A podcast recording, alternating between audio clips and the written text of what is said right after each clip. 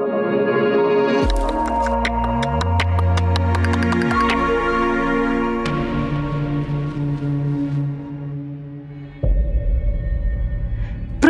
це подкаст Суспільне Донбас. Полон історії вільних людей. Мене звати Лілія Андрусик.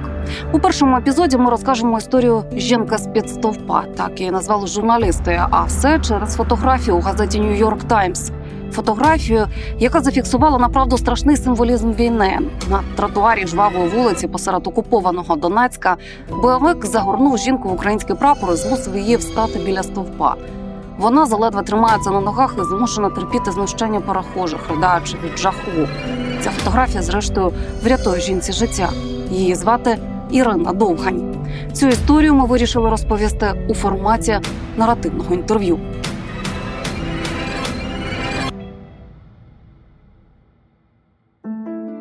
Весна 2014 року у Донецькій та Луганській областях серія антиурядових вуличних виступів. Протестувальники, серед яких чимало російських диверсійних груп, захоплюють низку адміністративних будівель у Луганську та Донецьку. На вулицях міст лунають відверто сепаратистські лозунги про утворення так званих Луганської і Донецької народних республік.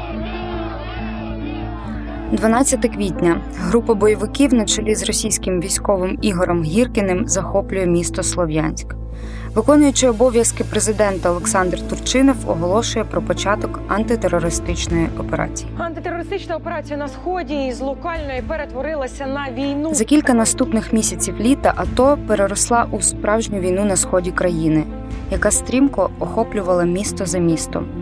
30-тисячна ясинувата за 30 кілометрів від Донецька теж застигла в очікуванні кінця світу. Не було ні струму, ні води. Українська армія стояла під містом, але видерти його із рук сепаратистів не могла. Проросійські війська прибували хвиля за хвилею. Тривав страшний бій. Танки та міномети продірявили ясинувату як сито. Ірина Довгань, попри пряму небезпеку, все ж вирішує зачекати з від'їздом. Я з вашого дозволу наведу вашу цитату з одного репортажу. Я ще буду повертатися до нього протягом нашої розмови. Отже, цитата. Не всі певна річ повірили в Росію та Путіна, що вижене нечесних міліціонерів, продажних суддів і дасть роботу. Але ми були пасивні навесні, коли бої тривали вже у Слов'янську. Донецька Народна Республіка була не більшою за площу перед захопленою сепаратистами обласною радою. Буквально поряд закохані гуляли в парках, юрбе розважались на рестораціях, майданчиках. Вболівальники шахтаря поспішали на стадіон. Я сама сиділа на веранді, раділа сонцю і не вірила у жодну війну. Кінець цитати. Скажіть, а чи пам'ятаєте те відчуття, що війна вже прийшла в Україну? Так. Це було декілька етапів, і, мабуть, самий такий яскравий це було захоплення е, супермаркету метро. Я мала свою автівку після роботи, е, сідала, і мені треба було 8 хвилин, щоб доїхати до цього метро, який був біля аеропорту. Там було тихо, чисто. І е, грала тихо музика якась, і можна було е, спокійно щось роздивлятися. Я мала час і мала наснагу. Я дуже любила ну, саме цей магазин. І коли його почали грабувати, і я в Фейсбуці побачила ці жахливі фото, е, то прийшло якесь таке е, розуміння, що якщо світова мережа не може сама себе захистити, і держава не може захистити великий бізнес і такі великі е, грошові обсяги, то це, мабуть, вже катастрофа. Ну це був перший такий дзвіночок. А ще якісь були е, такі показові моменти, на які ви звернули увагу і розуміли, що вже небезпечно. Ну їх було дуже багато. Е, і то чи захоплення ога, це було також взагалі незрозуміло, як це можна. Але воно виглядало е, мені ну так. Десь і трохи кумедно, бо була з Ясиноватій трохи чокнута жінка, яка там на тому ога писала вірші і читала їх там, ті, е, знаєте, такі ну, дуже тупі вірші, е, прославляє той тих ДНРівців. Знаєте, у нас у кожного своє е, бачення, свій якийсь калейдоскоп в голові. І мені це виглядало настільки глупо і діка, що я його не сприймала, не, не могла до останнього сприйняти всерйоз.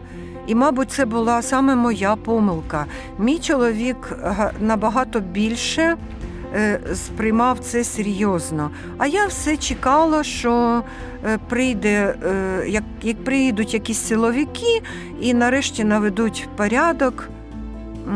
Але знаєте, пропаганда російська працювала з такою швидкістю і так е, професійно, що такі, як я, пересічні якісь там люди, вони взагалі за нею не встигали. На кожному новому тижні я бачила все більше людей, в яких е, го- го- горять очі е, від думки про те, що завтра зарплата буде в 2-3 рази більше, е, пенсія в 4 рази. Я транслюю не свої думки, я транслюю те, що я чула з кожного е, е, угла. І що е, чоловіки чомусь казали, що бензин буде взагалі копійки коштувати, бо в Росії цього бензину просто завалісь, і Донбасу вона буде просто так відливати. То я здоровий глузд він розбивався о, оці грошові мрії. Бо все ж таки матеріально для людей це дуже важливо. Ірина, повертаючись у хроніку тих днів, відомий факт: ви допомагали українським військовим і ясно розуміли ось небезпеку такої справи. Відтак, у мене питання: ваше затримання у серпні 14-го – це наслідок того, що ви не встигли вчасно полишити Ясиновату? Чи все ж позиція Я залишуся тут до останнього? Е, В мене був будинок, в мене був сад, в мене було, були хатні тварини, і в мене був акваріум.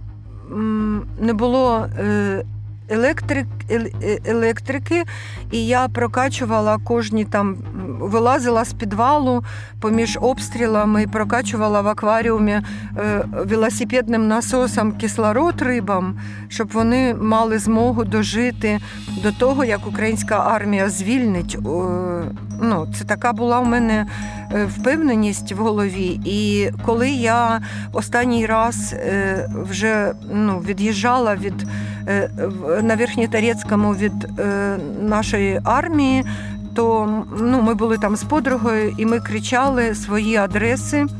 І я кричала Дачна 82 до мене. Ну, бо вони там на БТРі, БТР працював, і не було дуже. Тому ми громко кричали: їдьте одразу на вулицю Дачну, 82, я вас чекаю. У мене все є. У мене все є, і е, я вас чекаю. Ну, в общем, так. І як можна було взяти просто і поїхати? Я до останнього чекала, що все ж таки вони зайдуть в місто. А те, що мене м, заарештували, це було ну, наслідком цієї е, моєї діяльності, що ми з подругою возили м, їжу, і медикаменти, і сигарети, і там якісь побутові речі, одіяла, постіль. Бо українська армія, 34-та бригада тоді стояла під Розовкою е, за е, взорваним мостом, на якому лежав потяг на трасі. Вона дивилася на серйозні очі чоловіків у мундирах. Українські військові та добровольці, поважні батьки залишили своїх дітей, дружин, чисту постіль і пішли у степ. Що вам потрібно? питала вона щоразу. Нам нічого не потрібно, ви тільки до нас приходьте, бо від цього веселіше на душі, дружно відповідали вони. Ірина приїжджала кожні три дні. Дала слово, що коли вони увійдуть в Ясинувату, вона привітає їх з українським прапором. Зрозуміло, що вона боялася. Коли по дорозі вони проминали сепаратистські блокпости, кожна з них несла в собі тривогу важчу за олово. Від напруги у машині було тихо, як у могилі. Тим часом сепаратисти полювали на ворогів так званої республіки. Ірина відчувала, що і на неї, врешті-решт, прийде час. Бойовики прийшли за Іриною 24 серпня. Була неділя, але тоді вже не мало значення, свято це чи будень, вона і так не працювала. Її салон краси вже тижнями стояв зачинений наглухо.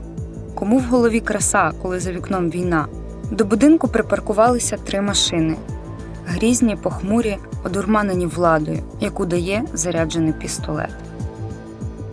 Якщо повернутися до тих подій, і ви побачили біля свого будинку автомобілі, з них вийшли е, озброєні люди. Ви зрозуміли, що це вже прийшли за вами? Ну так, це дуже погані хвилини мого життя. Це дуже така так страшно. Я е, знаєте, місто було е, під обстрілами. Українська армія е, ще намагалася його звільнити. І от в такі деякі проміжки тихого часу люди виїхали, майже всі виїхали з міста. Місто було пусте, і на машинах ніхто не їздив. І я почула, як перша автівка зупинилася на вулиці поза, ну, та яка ззаду, да, ззаду мого, ну, мого саду. А потім я почула, як автівка зупинилась десь подальше на моїй вже вулиці. І коли третя автівка під'їхала до моїх е, воріт, то я вже все розуміла. Знаєте, я пішла в е, дом і взяла два яких, якихось домашніх цвітка, ну, дві рослини в горшках, і винесла і поставила, вони вже стучали. І я в цей момент винесла і поставила ці е, квіти в клумбу, бо подумала, що їх мінімум буде полівати дощ. Ну так працює мозок, знаєте, в мене, мене це було так. Я вже розуміла, що мене забирають. Вони викидали речі з шаф, перевертали меблі, знайшли чоловікову далекоглядну трубу і з тріумфом кричали, що це доказ шпигунської діяльності. Із дончиної кімнати забрали синьо-жовтий прапор як атрибут забороненої символіки. Усе це супроводжувалось криками про те, що Ірина зрадниця. Там вже м, шманали мій телефон, якісь смски, і вони побачили там суму, що я перерахувала 22 тисячі гривень. На той час це були великі гроші. Е, Вони досить відверто були здивовані. Вони сказали, що ти ж все життя прожила тут на Донбасі. Що ж, як ж так, що ти не нам, а укропам допомога. Що, що не так? Ти якась збочинка. Вони навіть не допускали такої мислі. Ну тобто пропаганда вона працювала на всіх і на їх е, е, розум також. Зрештою, вони одягли на неї наручники, зав'язали очі пов'язкою і кинули в машину. Вона лежала на матраці у невеличкій спортивній залі із загратованими вікнами. На вечірньому допиті вона трималась хоробро. Двоє чоловіків віку її сина, колишні міліціонери, допитували її ґрунтовно, але люб'язно. А от наступного дня відкрилася брама пекла. Ірину віддали найманцям із Кавказу. Її оточили з 20 чоловіків. Вони били її та штовхали. Один на ім'я Заур приклав їй зброю до обличчя, а потім кілька разів вистрілив просто біля вуха. Ірина молилася, щоби померти, поки вони почнуть її гвалтувати. Вона повзла по підлозі, затуляючи голову від ударів. Кров, сльози і слина текли на долівку. Комусь із бойовиків на думку спала ідея: треба виставити Ірину на показ для людей. Вони обмотали її українським прапором, отим із дончиної кімнати. Над головою у неї теліпалися два синьо-жовті прапорці, прикріплені дитячою стрічкою. Донецьк, стовп. Це схоже на крайні межі людської жорстокості чи навіть звірства. Чи думали ви, що штовхає людей на, такі крайнощі? Мені там до цих думок не було ні діла, ні часу. І е, жінки, які мене там били, знаєте, вони були ну, не найстрашнішим, що там взагалі було. Е, Це був блокпост на тій площі мотель. І там було просто якесь кодло з е, якихось е, диких осетинів, е, оцих найманців. Розумієте, там був е, інший бабай. Е, як я потім зрозуміла, їх було два персонажа, які мали позивний бабай. Один був з казаків, а оцей був е, тут, осетин. Його вже нема на цьому світі. Мені з миротворцях написали люди. Е, вот. І вони були дійсно дикі. І там під'їжджала автівка з чеченами, бо це були осетіни, а потім під'їжджала автівка з чеченами, і один е, цей чечен е, він е, хотів прострілити мені е, чашечку коленною. Знаєте, то оті е, баби, які підходили і мене там били, то то, то було не найстрашніше. Е, І воно просто так виглядає ну, дико для нормальної людини. Але е, коли ти вже на грані між е, життям і смертю, і ти не знаєш, що з тобою буде в наступну хвилину, то те, що вона тобі там дає ляпаса по обличчю, ну, може, воно і принизливо, але тоді я нічого такого не відчувала. Я просто була в тотальному якомусь коконі е, шоку і страху, ну, жаху. І тому це вже не було так важливо. Найгіршими були ті, які її зовсім не били. По модному одягнені люди, веселі та симпатичні дівчата і хлопці виймали смартфони і посміхалися в об'єктиви. Вони робили селфі з Іриною на фоні. Вона почувалася як замучена в цирку тварина. Дивно, але вона не запам'ятала білявки, яка копнула її ногою в живіт. Адже цей момент, увічнений кадром журналіста з Нью-Йорк Таймс, врятував їй життя. Формально вас врятував е, знімок. Я, е, е, я сама думаю про це дуже часто і думаю, чому так, як це могло так склатися. Якусь е, хвилину я побачила, що е, мимо проходить або ну, десь там збоку людину в, в білій рубашці і з бейджем на е, кармані і з великим фотоапаратом.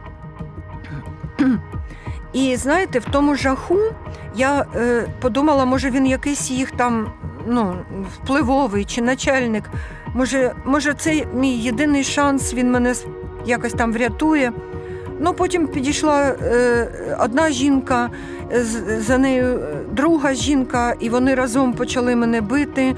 Е, і коли вони вже, може, там була якась, е, ну, потім, коли вони пішли, і я туди подивилася в тому напрямку ніякого, ніякої людини в е, білій рубашці з фотоапаратом вже не було. Взагалі я про нього забула повністю. Це вже я пригадувала потім, е, що він там був. Але ну, це дійсно врятувало мені життя. Е, В цьому е, році, влітку, я розмовляла з е, журналістом французьким.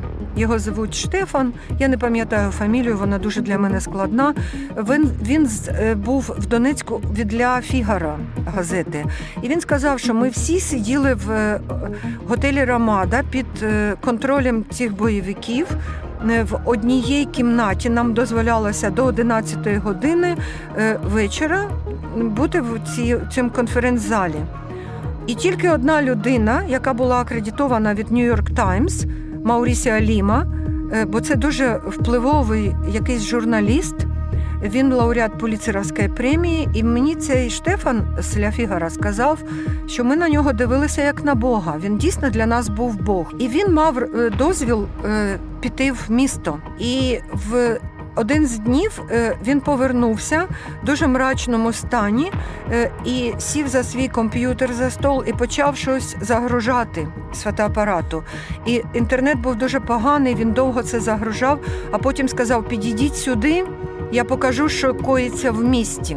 І е, цей Штефан е, розповідав мені, що він побачив це фото. І коли нарешті ці фото відправились в Нью-Йорк Таймс, він відкинувся на стулі І, і е, французький журналіст мені сказав, в нього було обличчя людини, яка врятувала ще одне, яка розуміє, що вона врятувала ще одне життя. З площі Ірину знову відвезли в тюрму. Там побиття продовжилось. Один із найманців копав Ірину у грудну клітину. Привели інших засуджених. Серед них продавчиня з ринку. Вона посварилася з подругою на сусідній ятці за майбутнє Донбасу. А та була за ДНР і донесла куди треба. Ірина скрутилася в кутку, спрямувавши погляд в одну точку. Посеред ночі вона почула крики чоловіка. За звуками вона визначила, що впійманого роздягають, готуючи до зґвалтування. Бо мене е, потім ще після цього цієї площі повезли знову в батальйон Восток, і там ще було декілька годин дуже страшного знущання. Там мене вже не били ляпасами жінки по обличчю, а мене били вже ногами чоловіки, і вночі. Ну, я не могла е, лежати на підлозі, е, бо у мене боліло все, кожна частина тіла, і я не могла лягти. Е, Ну, взагалі, і вони, може, тому мене і не чіпали. Бо я була в такому, ну я вже була повністю в такому е, состоянні, як рослина. І бачите, потім на наступний день у мене також була якась така пауза в допитах і в знущаннях. А ввечері е, е, до мене підійшов ввечері чи вночі, хто його знає, там час ти не бачиш темно і не бачиш того часу. Е, і він підійшов до мене слідак і присів на корточки і випустив мені дим в обличчя і сказав: Мадам, е, ви стали звіздою інтернету. І пішов. І я дуже швидко в голові, як комп'ютер, лістала якісь такі е, е, думки, і я згадала цю людину в білій рубашці з фотоапаратом, і я зац- зачепилася за це думками. І я боялася пустити в голову думку, що може, може мені все ж таки дійсно це допоможе, може це мене врятує. Але там, знаєте, там було не дуже багато надії. І вони е, ну, мені в цей день е, сказали, що е, залишайся трохи тут в спокій, ось ось ось повертаються наш, наші люди з Іловайську, і їм треба бути, буде релакс. І тоді ми тебе на ніч готуйся, на ніч ти підеш туди, а потім ми тебе зароємо в посадки. І вони запиту, казали мені, а чи ти бачила, як виглядає ну там коротке слово, половий орган жінки, після того, як через нього пройде 100-150 е, полових органів чоловіка. І ця думка вона витісняла, знаєте, все. Я просто ну, постійно про це думала, і мені було не до надій, що там хтось мене врятує. Я, е, ну, я дуже боялась. Е, І коли вночі за мною прийшли, то це були е, ще дуже жахливі хвилини. Я чіплялася ногтями і за підлогу, і за стіни, за все, що могла вчепитися, бо я думала, що мене вже туди ведуть. А потім вияснилось, що мене привели на засідання, на, на совет е, от этих вернувшихся, повернувшихся з Іловайську військових і самого Олександра Ходаковського. Тобто я потрапила в, нас- в наступне е, приміщення. Це була е, окрема будівля, бо мене провели так через вулицю.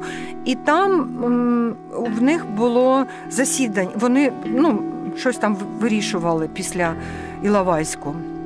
І я збоку побачила групу журналістів, у яких було написано іностранною мовою прес на е, касках і на е, бронежилетах. І в мене трусилося все тіло і стучали ноги, колінка о колінку. І це було чутно навіть у цьому приміщенні всі мовчали, і було чутно, як стучать мої ноги одна в одну. І потім була дуже така цікава розмова з Ходоковським, ну, в кавичках. Але ну, якщо цікаво, я це розповім. Бо це також, знаєте, елемент е, е, війни. Військовий злочинець на той час ватажок батальйону Восток Олександр Ходаковський сидів за великим столом в оточенні бойовиків. Офіційно, звертаючись, наче не до Ірини, він заявив: жінка не порушила законів так званої республіки. Було зрозуміло, що насправді він говорить не до Ірини, а до присутніх у залі іноземних журналістів. А причиною тому фотографії жінки з-під стовпа, які вразили весь світ. В углу стояли е, п'ять або шість журналістів. Я не рахувала. Дивилися на мене ззаду. Попереду був Хадаковський. Справа стояли два слідака українських денеїрівці, які мене допитували. За великим столом сиділи осетини, які, мабуть, воювали саме з ним на Іловайську, там в котлі, бо це були е, дні Іловайського котла. І я стояла в цьому великому приміщенні посереду, і Хадаковський сказав: зніми одяг. І е, це було зрозуміло, чому він е, хотів, щоб я йому показала тіло ну, побої.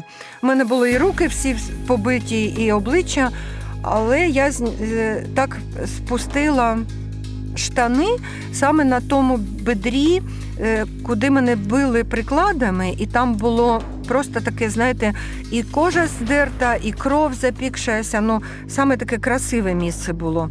І я йому його показала і сказала, що я не буду оголятися далі.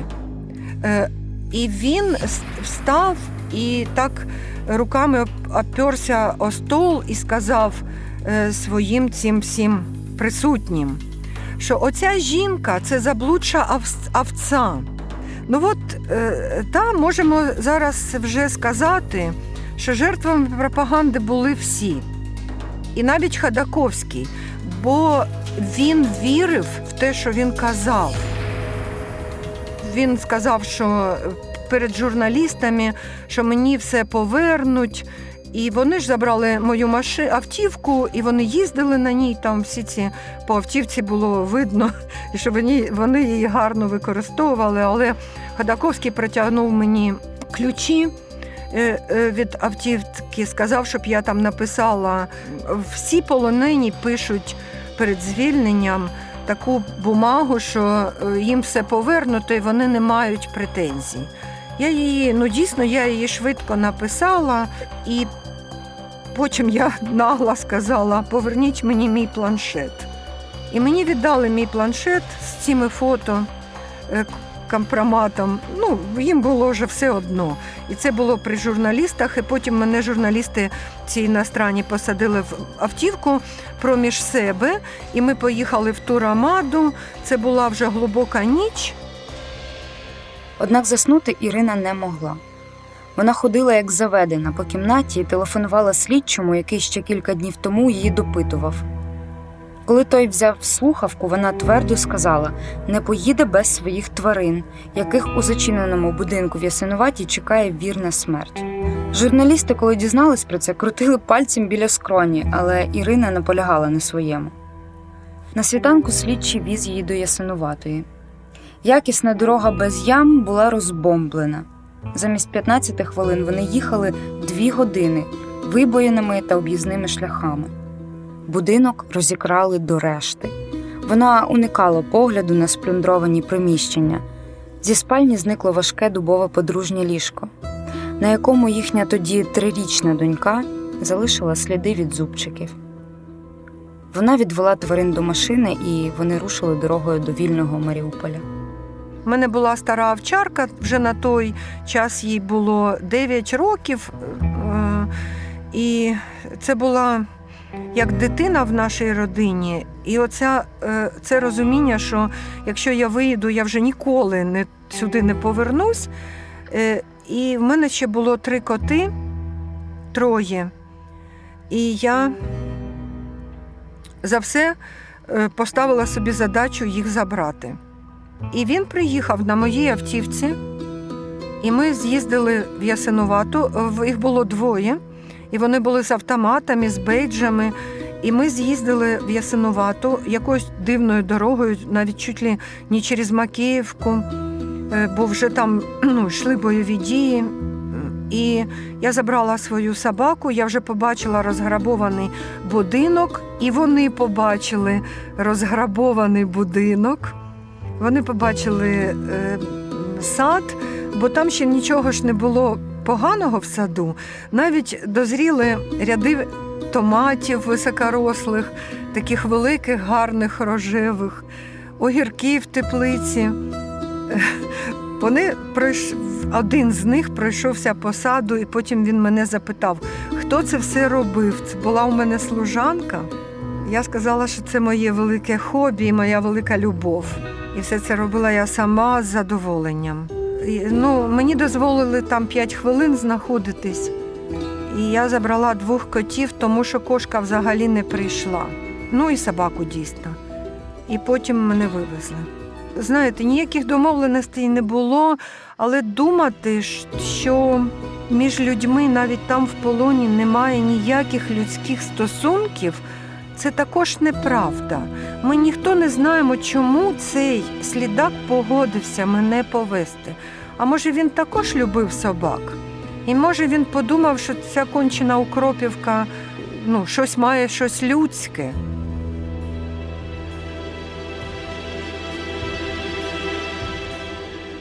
А які у вас почуття зараз? Оця травма, яку я пережила в своєму житті, вона зробила мене дуже е, чутливою, емоційною.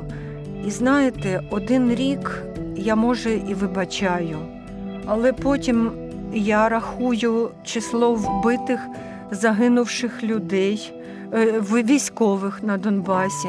А потім я е, занурююсь в тему полонених на ізоляції і взагалі всюди там, в ДНР і ЛНР. І оце відчуття вибачення, воно кудись зникає. Я хочу бути до кінця відверта. Ніякого вибачення саме в цю годину е, я не відчуваю. Знаєте, я думаю, що кожна людина робить свій вибір, і вона несе відповідальність за цей вибір, і вона відповість.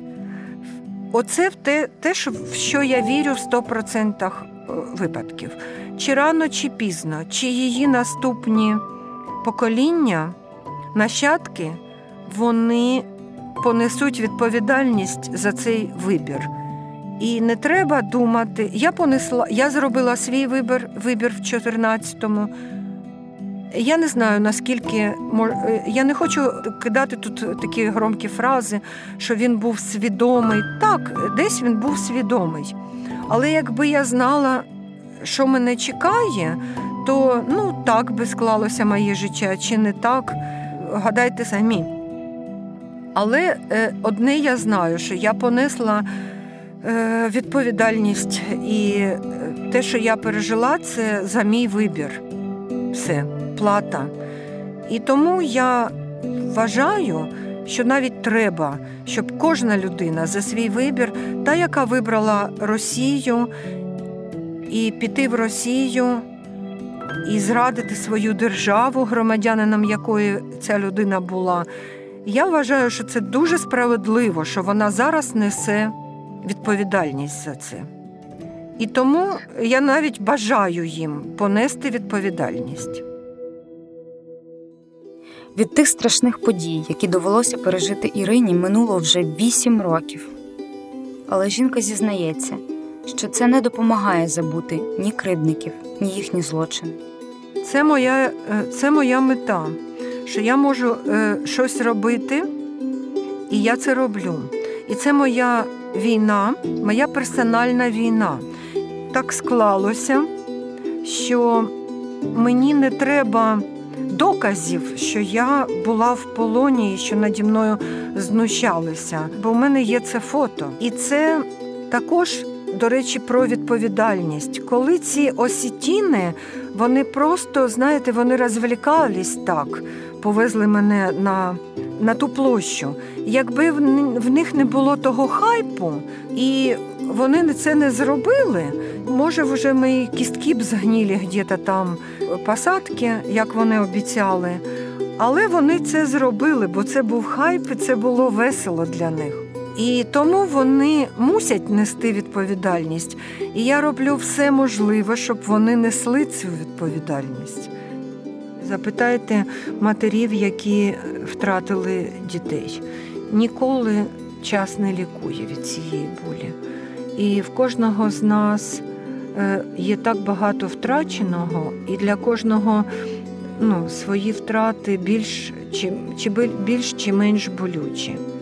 Е, І воно просто так трохи затихає, і ти ну, вчишся е, казати собі: закрий цю тему, не підіймай її внутрі себе. Але приходить ніч, і вночі просинаєшся. Оце самі найстрашні хвилини в моєму житті. Я дуже завжди боюсь просипатися вночі, прокидатися, бо вночі чомусь приходять саме ті думки, які вдень я можу е, е, змусити мовчати. А вночі вони приходять і стою, стають мене перед очима, і це дуже страшно. Я тоді встаю і йду кудись е, в кухню, щось там п'ю чай, е, тільки щоб включаю е, звук якийсь, щоб тільки не думати. І ну, як ви думаєте, вщухає боль чи не вщухає? Мабуть, ні. В епізоді використані фрагменти з репортажу Жінка з під стовпа польської журналістки Катажини Квятовської Москалевич.